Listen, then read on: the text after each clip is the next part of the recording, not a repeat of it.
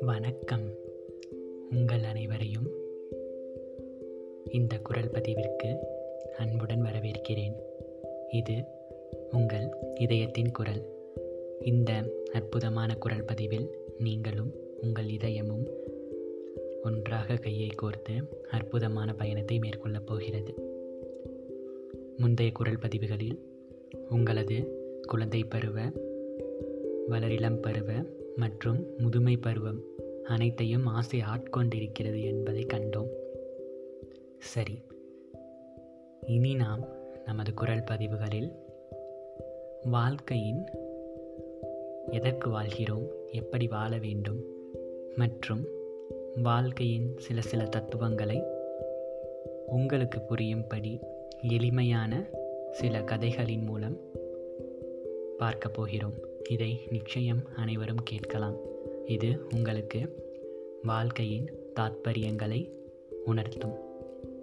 சரி இந்த குரல் பதிவிற்கான தலைப்பு என்னவென்றால் நன்மையே விளையும். நன்மையே விளையும். சரி இதற்கான ஒரு குட்டி கதையை இப்பொழுது நான் சொல்கிறேன். நிதானமாக கேளுங்கள். பசுமையாக இருக்கும் ஒரு அழகிய மாவட்டம் ஏன் தஞ்சாவூரை எடுத்துக்கொள்வோம்? மிகவும் பசுமையான ஒரு மாவட்டம். அங்கு வயல்கள் நடுவில் ஒரு அழகான பள்ளி. என் நேரமும் சிறுவர்கள் சிறுவிகள் இருவரின் குரலும் ஒலித்து கொண்டே இருக்கும். ஆங்காங்கு அடிக்கும் சில பறவைகளின் ஓசைகள். காலையில் ஒன்பது பதினைந்து மணியளவில் டிங் டிங் என்று அடிக்கும் ஒளிப்பான்கள். பிறகு அந்த சுற்று வட்டாரத்தில் நடக்கும் வழிபாடு என்று பலவற்றை சொல்லிக்கொண்டே போகலாம். சரி இதற்கும் நன்மையே விளையும் என்ற தலைப்பிற்கும் என்ன சம்பந்தம் என்று கேட்கிறீர்களா? இப்பொழுது சொல்கிறேன் நிதானமாக கேளுங்கள். அந்த பள்ளியில் ஒரு வகுப்பறை உள்ளது. அந்த வகுப்பறையில் ஒரு ஆறாம் வகுப்பு படிக்கும் ஒரு நான்கைந்து மாணவர்கள் இருக்கிறார்கள் என்று வைத்துக்கொள்வோம். அதில் நமது கதைக்கு மிகவும் முக்கிய கதாபாத்திரங்கள் மூவர். ஒருவரின் பெயர் சூர்யா இன்னொருவரின் பெயர் மதன் இன்னொருவரின் பெயர் ராம்.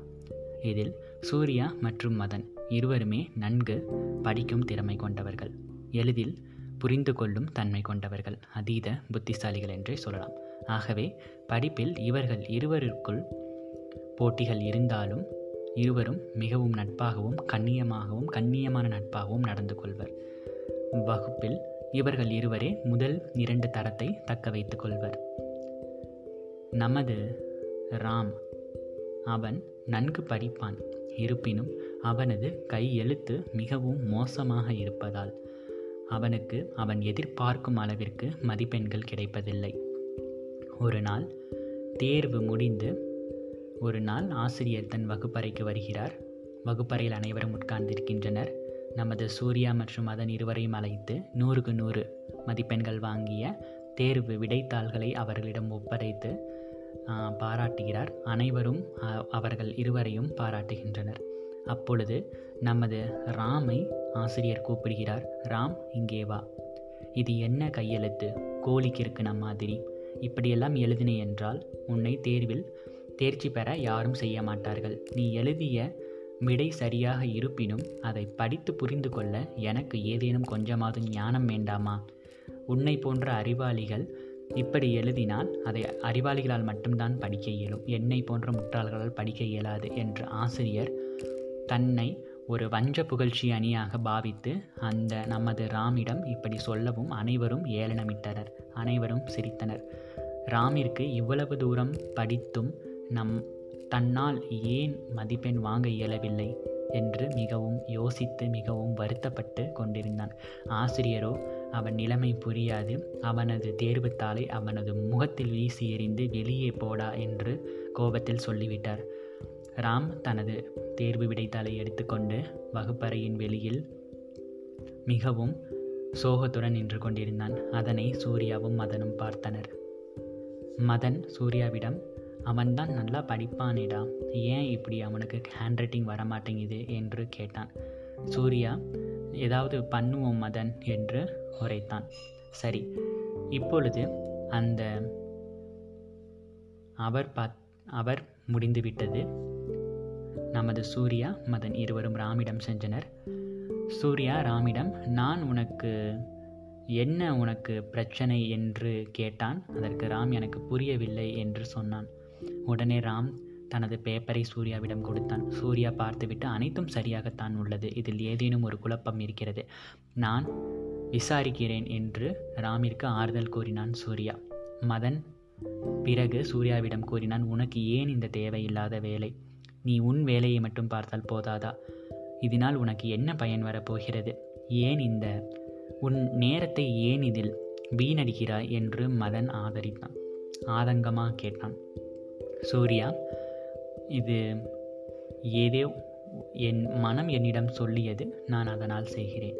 சரி சூர்யா ஓ விருப்பம் என்று மதன் கூறினார் பிறகு சூர்யா ஆசிரியரிடம் சென்றான். ஆசிரியரிடம் கேட்டான் ஐயா அனைத்தும் நமது ராம் சரியாகத்தான் எழுதியுள்ளான் இருப்பினும் ஏன் அவனுக்கு நல்ல மதிப்பெண்கள் கிடைக்கவில்லை? அவனுக்கு அவனுக்கு ஏன் தண்டனை கொடுத்தீர்கள்? என்று வினவினான்.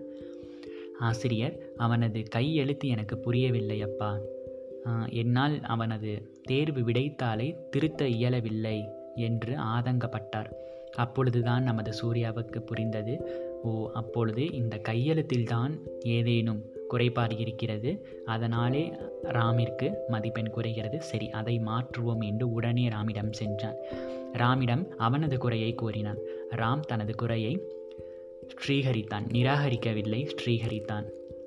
சரி சூர்யா உங்களை போன்று எப்படி அழகாக நான் எழுதுவது என்று சூர்யாவிடம் வினாவினான். அதற்கு சூர்யா உன்னுடைய தமிழ் எழுத்துக்கள் மிகவும் மோசமாக உள்ளது. அதை திருத்த முயற்சி செய்வோம். மிகவும் எளிது. பழக பழக அனைத்தும் கற்க இயலும். எப்படி ஒரு சிறு குழந்தை தனது குழந்தை பருவத்தில் எழுதும் எழுத்துக்களுக்கும் நன்கு வளர்ந்து ஒரு பதினெட்டு பத்தொன்பது வயதில் எழுத்தும் தமிழ் எழுத்துக்களுக்கும் எவ்வளவு வித்தியாசம்? பாற்றோம் என்றால் குழந்தை அதே குழந்தைதான். குழந்தையின் முயற்சிகளிலும் அவன் எழுதும் பழக்க வழக்கங்களிலும் தான் மாறுபாடு இருக்கும். ஆனால் அதே கைதான் எழுதுகிறது அதே விரல்தான் அதனை பிடிக்கிறது.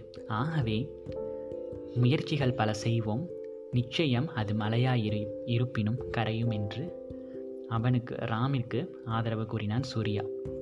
சரி அதற்கான ஒரு சில வழிகளை நான் சொல்கிறேன். மிகவும் குழந்தைத்தனமாக இருக்கிறது என்று நீ நினைக்காதே ராம் என்று சூர்யா கூறினான். சரி சொல்லு சூர்யா என்று ராம் சொன்னான்.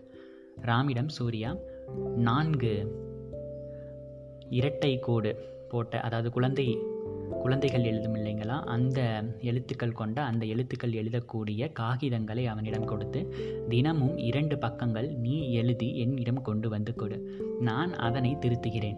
பழக பழக நிச்சயம் இன்னும் ஒரு ஓரிரு மாதங்களில் உன் கையெழுத்து நிச்சயம் மாறும். அழகான கையெழுத்தை நீ நிச்சயம் பெறுவாய் என்றான். சரி என்று சூர்யாவின் உதவியோடு ராம் தினமும் எழுத ஆரம்பித்தான் எழுதி கொண்டே இருந்தான். நன்கு படித்தான் நன்கு எழுதினான். மாதங்கள் ஆக ஆக அவனது கையெழுத்தில் திருத்தங்கள் ஏற்பட்டன. இப்பொழுது பார்த்தீர்களானால் நமது சூர்யா மதனைப் போலவே ராமும் அழகான கையெழுத்தை தன் கைவசம் எடுத்துக்கொண்டான் தேர்விலும் அவர்களைப் போலவே நல்ல மதிப்பெண் பெற்று இருவர் இப்பொழுது மூவராக மாறினர்.